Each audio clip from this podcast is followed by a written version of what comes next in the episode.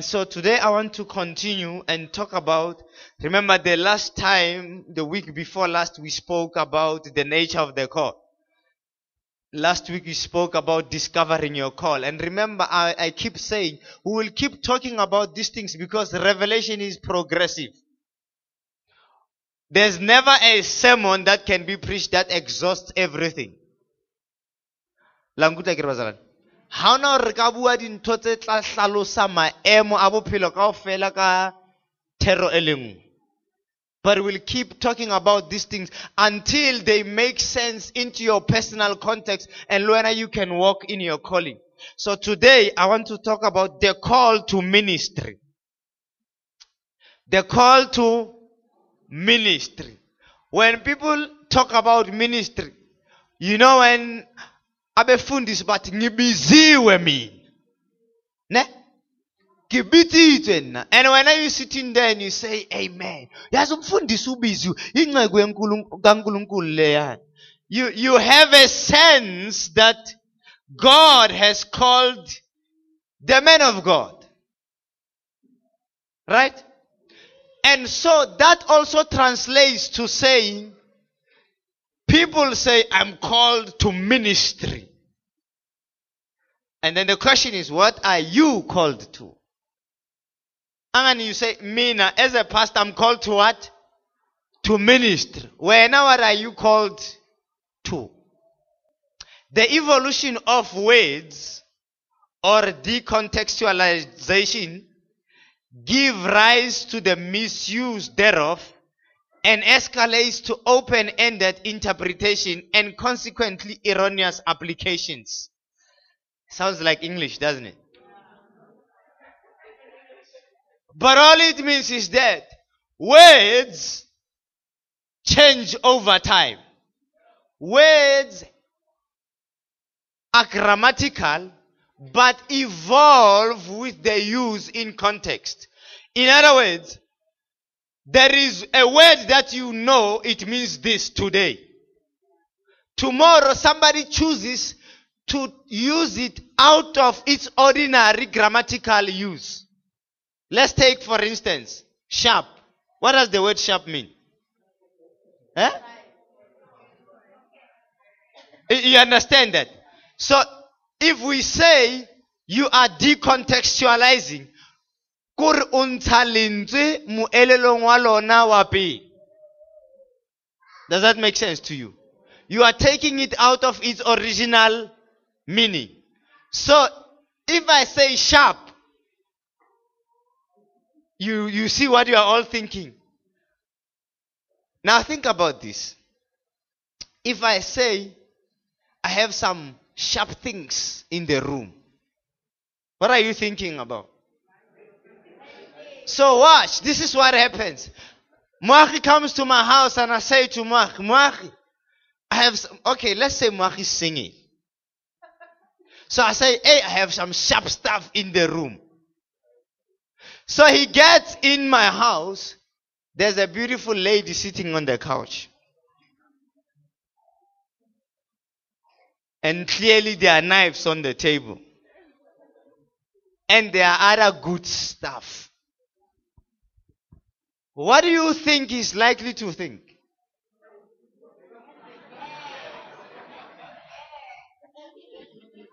So, friends, but you understand when we say sharp, it actually means this thing. It has a piercing potency again. Ibuhale, ne? But you see, in South Africa, when we say sharp now, you have to wonder which one we mean. You know, if we say, hey, this guy is sharp. Hey, I don't know, I don't know which sharp do I mean. Is he clever? Is he good with the girls? Is he, yeah, and all other sharps. So what does that mean? It means the evolution of the word, the way we use that word, it changes the, the meaning.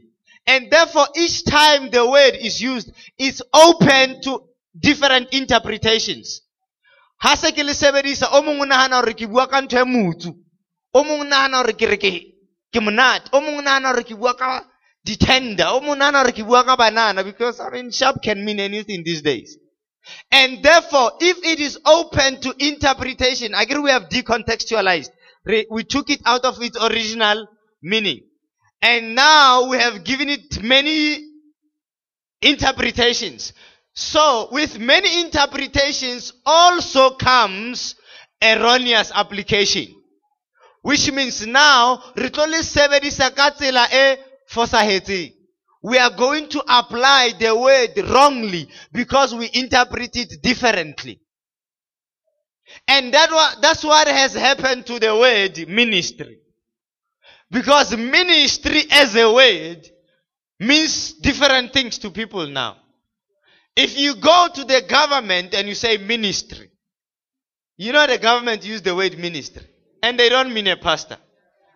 When you speak to Christians and they say, I am in ministry, they speak about being a pastor. Or, and normally, a church member does not say, I am in ministry.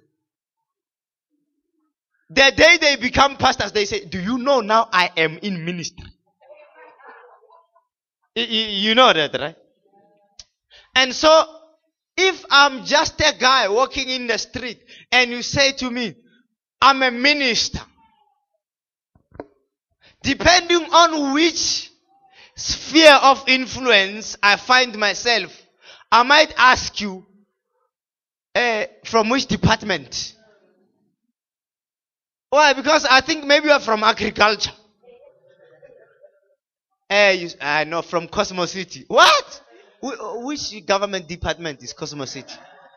No. eh, so that tells you that that word does no longer mean exactly what it initially was intended to mean. Because if five people can interpret it in five different ways, you know those that was, "Eish, that my wife was ministering to me. Okay. I think that has nothing to do with the Bible now, does it? You understand what I'm talking about?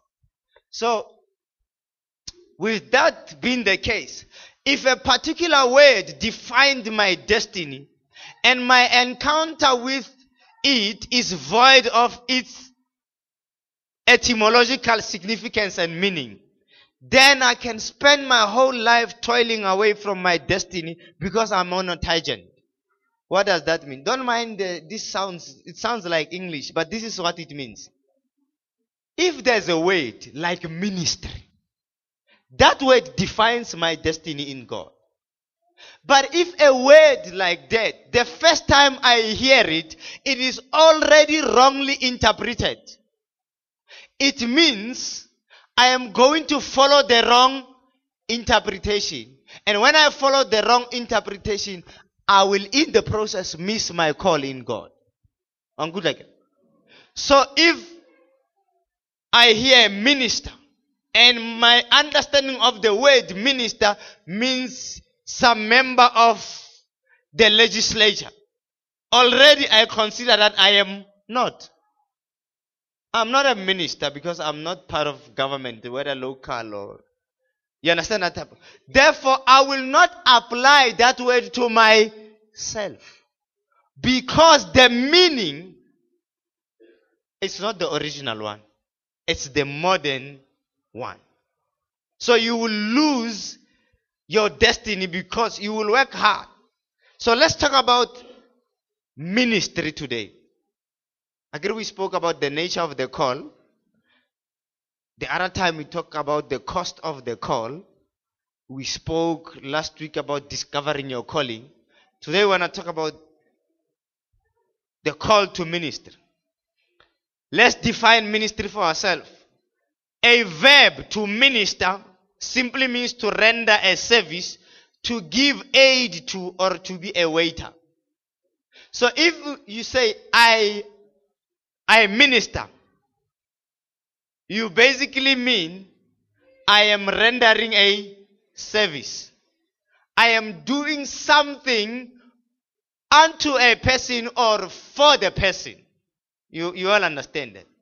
And therefore, its basic meaning, simply put, is that Ministry simply means rendering service or waiting upon someone. It has the implications of being a waiter. See, when I'm a waiter, I don't necessarily have to be a slave. So ministry can be applied to a bond servant, a slave, or a free person who just renders. So if I'm a waiter, I, I'm not a slave, but I give service. You understand that type of thing? Ministry, therefore, is equivalent. When we say e- equivalent, we say another way that we can still talk about is being a, a servant. Are you still there with me? The implication, therefore, is that all ministry is, is work done for or unto others. So ministry is work done or service rendered. The New Testament generally used the word deacon to talk of those who serve or render services to others. A minister, therefore, whether in secular context or religious context, is simply one who is responsible to render services to others. Hence, we have the strikes and demonstrations against the lack of services. People are saying, into yenzayo ayilunga they, they, they, are, they are striking. Why are they striking? Because they are saying you are ministers. You are supposed to give us service but you are not giving us service. Therefore we strike. Why? Because we are expecting work to be done on our behalf. You understand that type of thing? I want you to think about it. If we can toy toy against the ministers in the government? I'm sure you can finish the question. Ministry in the body of Christ, therefore, is the outflow or the enactment of our calling. Remember, we said our calling is what God has created and designed us to do. So if I say I minister, it means I am enacting, I'm putting into practice that which God has purposed for me to do. Ne? So ministry is an enactment of our calling expressed through the various gifts in service to God. Remember, calling is what God has purposed for me to be and to do. Ne? Gift is the ability that God has put in my life to fulfill the calling. I agree we did that. So now, if I say I am ministering, if I understand that I was created in Christ, Ephesians 2.10, you should know it off by heart now. I was created in Christ. I'm a workmanship created in Christ. To do what? Good works. What does that mean? To be a minister. To render service. So the Bible says, this service God prepared beforehand that I may render it in Christ. But how do I render this service? God has given me gifts to do that. So when I do what God has asked me to do, I'm rendering service to God and to other human people or, or, or rather the humankind in line with what God has called me to do. Are you still following? So we say, therefore, ministry in the body of Christ is the outflow or the enactment of our calling expressed through the various gifts in service to God, to the church, and humanity in general. Since we are all called and gifted by God, we have established that before again. Or we are all called and we are all gifted by God. Ephesians told us. We were, we read First Peter 4:10 that all of us have gifts that we must use as good stewards of the grace of God. To each one a gift is given. Remember we have talked about that. Therefore, if you are gifted and called to do good works, guess what you are? A minister. And therefore, we are all in ministry. That is the proper understanding of what ministry is. Regardless of context, ministry is simply the fact that all of us were created to do some work in service to God, to the church, and to the humankind. Therefore, all of us are in ministry. So it's not just pastors that are in.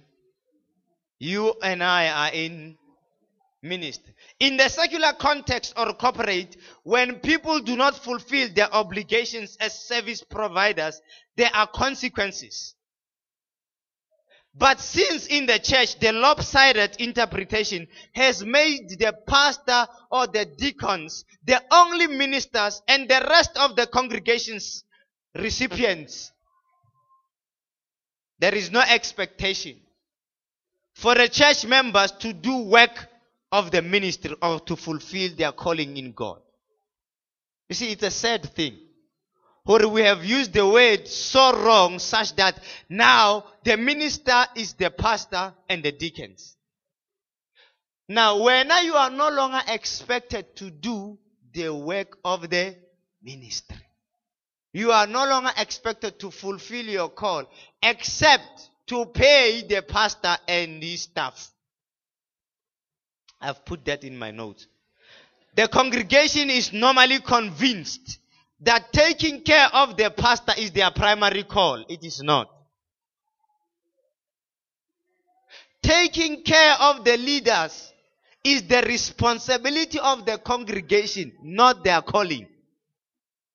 You must go and read. Galatians 6 6 says, if, if we share spiritual things with you, you must share with us material things. Paul says, 1 Corinthians 9 14, he says, Those who preach the gospel must live by the gospel. 1 Timothy 5 17 and 18, it says, The elders who direct the affairs of the church well are worthy of double honor, especially those who labor in the way. It says, For a, a worker deserves his wages. So, in essence, yes, God has called us, but you still have to pay us. Don't worry, one day I'll talk about these things. But unless we are open with these things, we become what God has not intended. Again, we told you, pastors are not supposed to twist people's arms and rob them. We don't have to stand here and say, if you give thousand, God will do. No, God has not said he'll do that. So I, I, I'm lying if I say he said something that he did not say in his way. God, no, there's no verse that says God said, if you give thousand, I'll give you hundred thousand. There isn't. So I don't have to stand here and twist you. You just have to know what the Bible says and do it. That's all. That way, you won't have these pastors angry and hungry, bleeding on the pulpit, wanting their livelihood. That's a detour. To understand the call of God upon our lives, we must, amongst other things, look at the gift He provided for us to do what He created us to do. If you look at the gift, you will get the idea about ministry. Paul says that he does not want the Corinthians to be ignorant when it comes to spiritual gifts. One of the reasons he says, I don't want to, in First Corinthians chapter 12, he says, Brethren, I don't want to, uh, concerning spiritual gifts, I don't want you to be ignorant. One of the reasons is because there's misuse and abuse of the gift. One of the reasons also is the fact that the devil will control you by using fake gifts. That is why the devil will bring a problem into your life.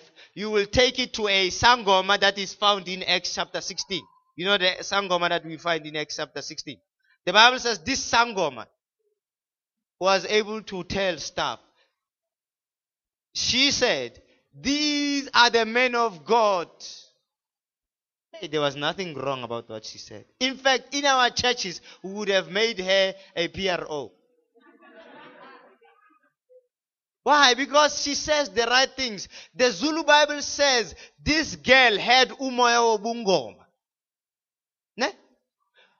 But because there was discernment on the part of the apostle, he said to the spirit, I command you in the name of Jesus Christ, get out of her. The point I'm making is that girl would have prophesied everything about your life.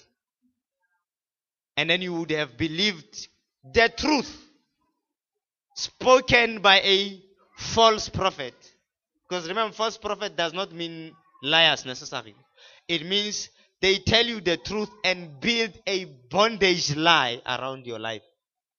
So they tell you the truth, you believe it, and then they start binding you with lies. That's why then the Sangoma says to you, this and this happened. Last week there was an accident. Yes, yes, yes. Now, ukolota badimuzuka.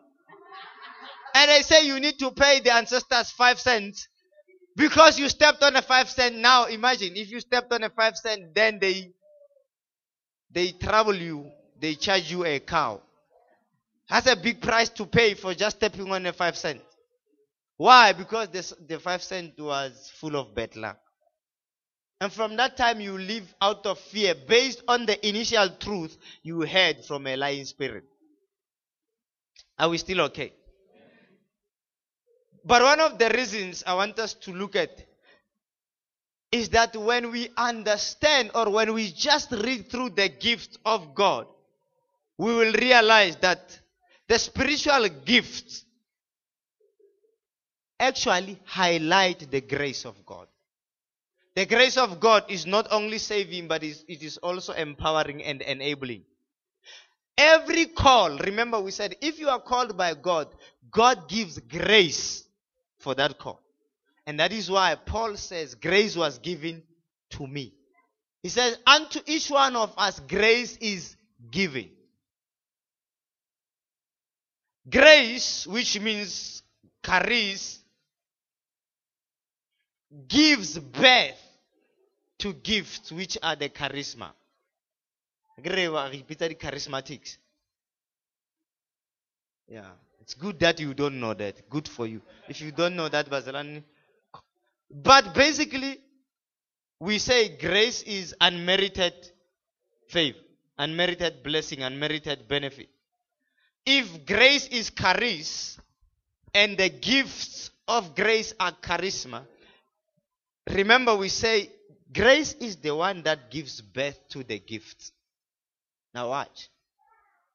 If grace is unmerited favor, then gifts are unmerited endowment unmerited empowerment.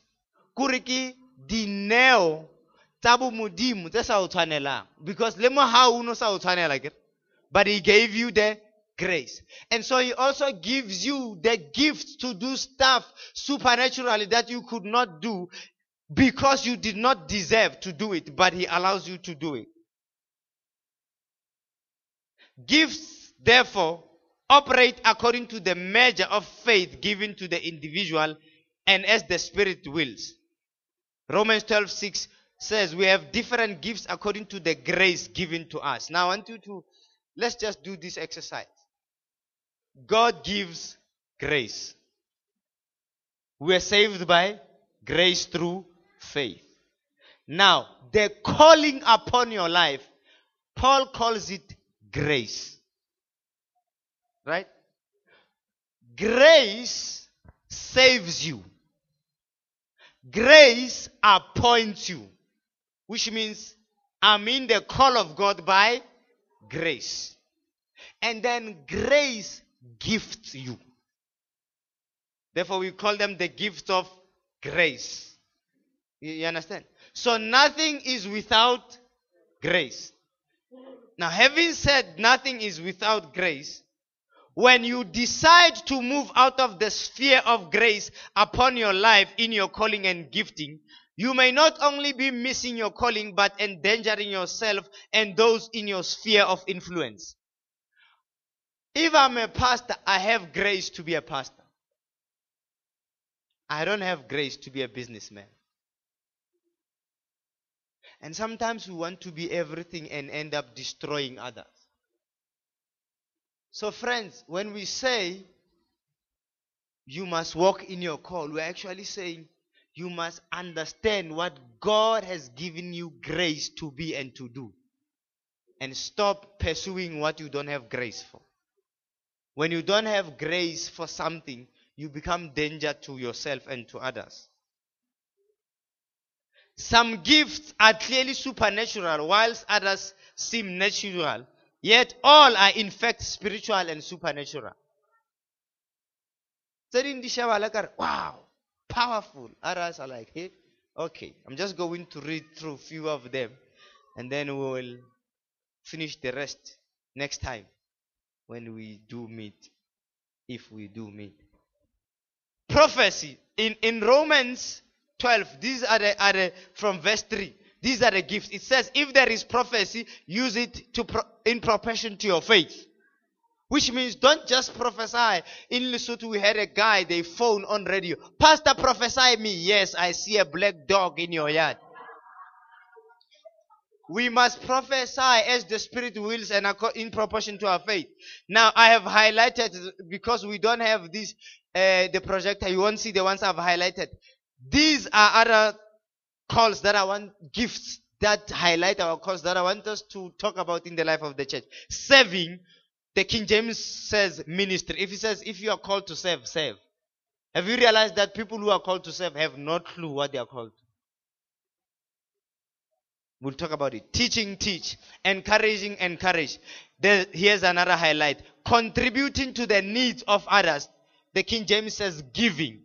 He says you must do it generously. You know, to give generously, you must have something to give. So chances are there are people who are called to be business people and make lots of money so that they can give. Gene, you know, there are there are Bible verses that address specifically the rich.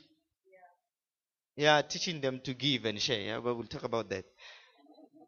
Leadership govern diligently, showing mercy, says there are those who are just gifted. Remember, grace appoints and grace gifts. And if grace gives, the gift highlights the call itself. Now, look at what happens showing mercy.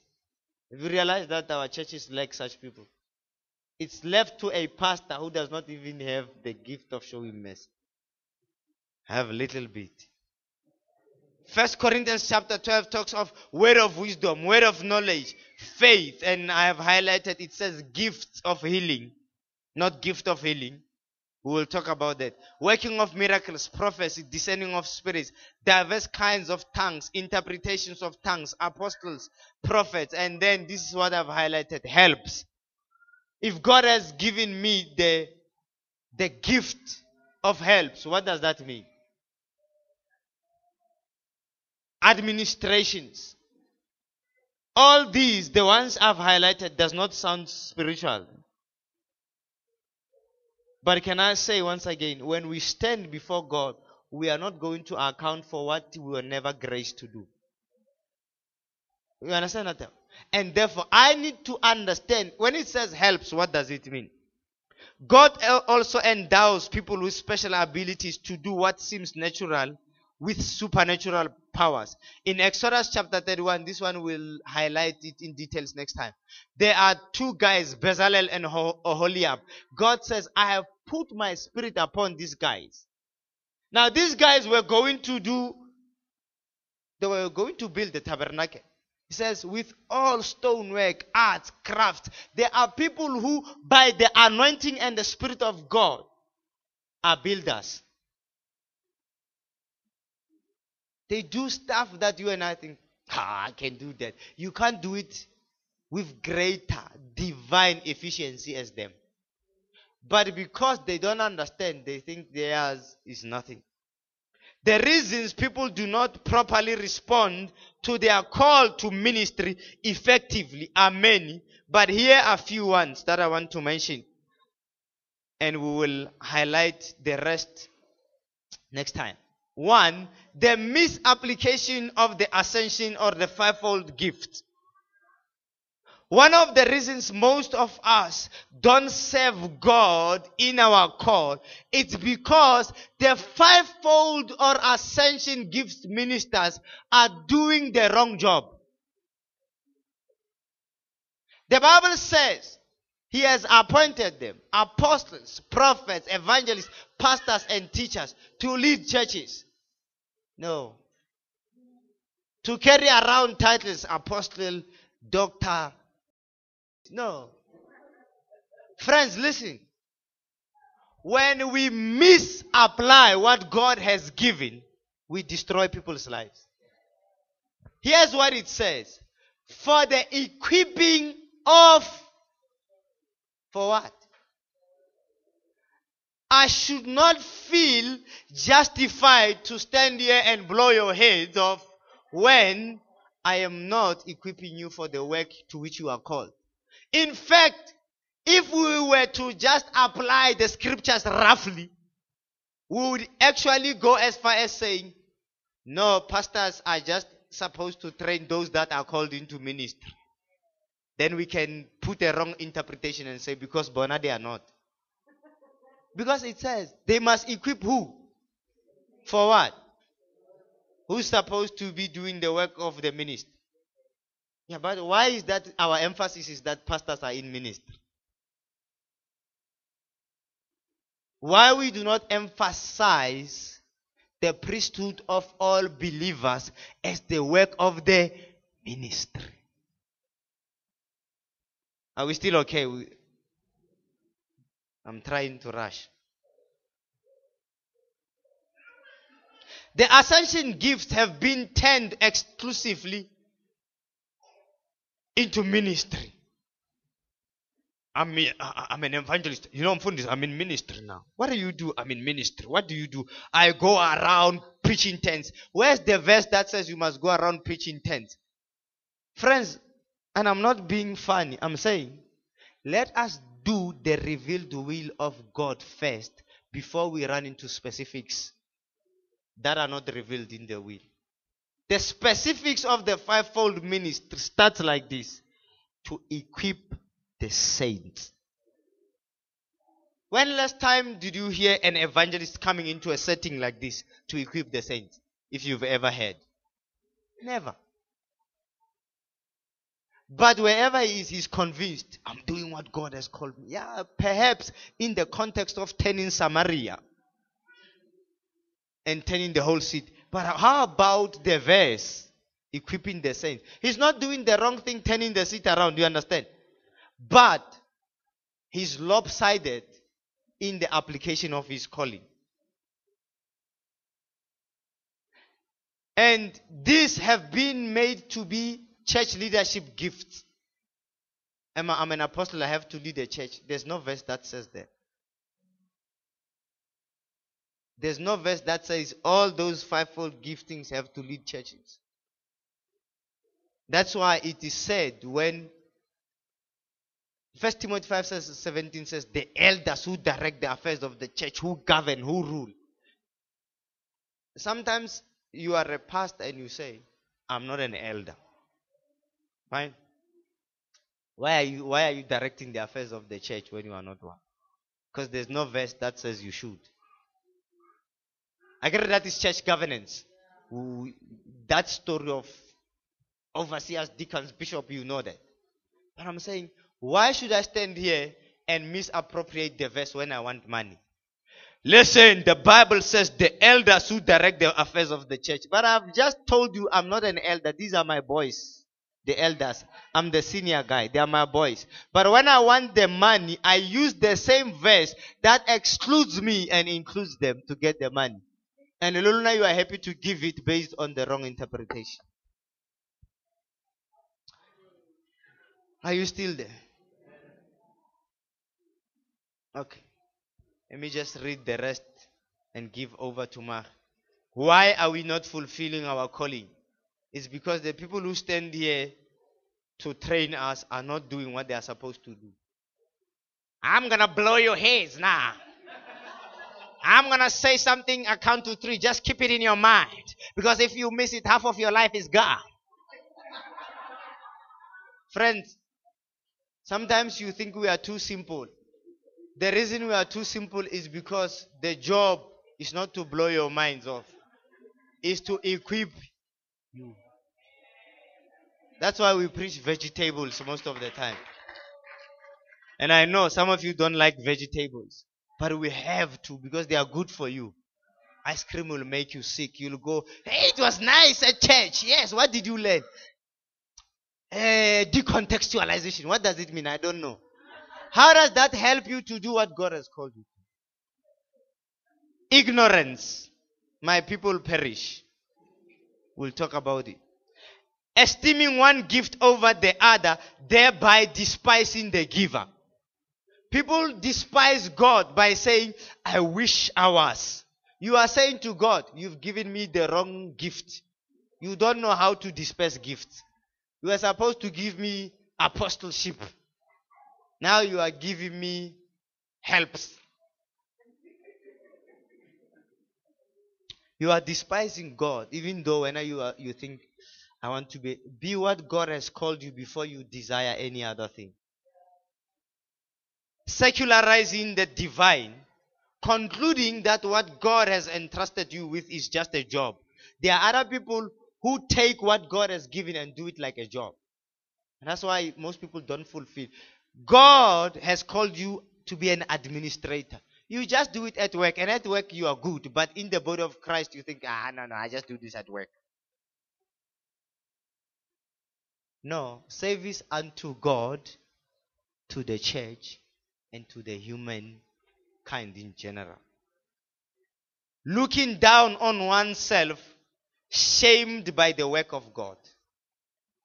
The Bible says, Psalm 139 says, from verse 14, I'm fearfully and wonderfully made. But when you despise yourself, you say, I'm so ashamed of what God has done. When God did me, He did not do a good job.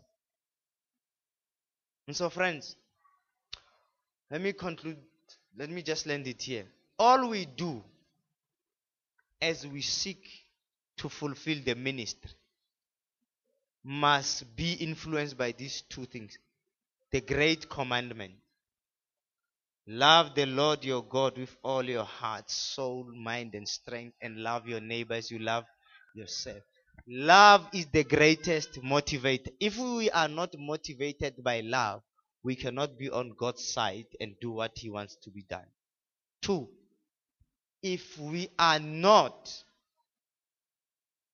motivated by the Great Commission, we have no intention of fulfilling our mandate.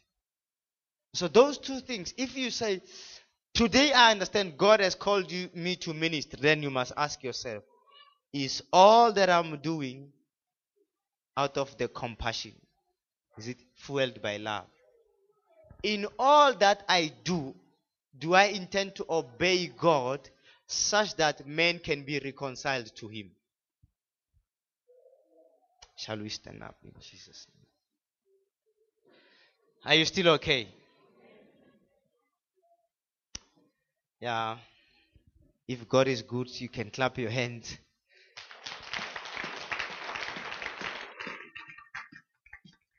Just want us to take a few minutes and just thank God. Mahu will come and just wrap up. But here's what I want us to do. Friends, when we sit in our offices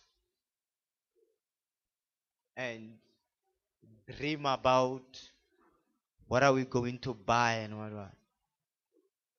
That is not. Ministry is work done. Those of you who have done science, you know, if you push wall a wall, how, how much is the work done? Zero. Unless it falls. so if you exert force on an object that does not end up moving, you have not done anything. And so most of us, we put energies in things that have no eternal value and we think we will stand before God and get a reward. We won't get anything for doing nothing. Even though the energy was expended on you on that thing. So as, as you waste time on stuff, remember Ask yourself Am I compelled by the love of God? And am I compelled by the desire to see others coming to know the saving Lord Jesus Christ? If not, consider what you are doing. Start thinking about it. You know, find ways and means to give meaning to other people's lives. Because that's what ministry is all about. The work that we do to bring meaning to others. So I just want us to pray and ask God in your heart that God, help me understand. Open my eyes to the call upon my life and the gifting. It's a process, but it happens when our hearts are open to it. Not when we still think others are better to do what God has called and now we are not. If you disqualify yourself, it's sad because nobody else can qualify you. God has already qualified you.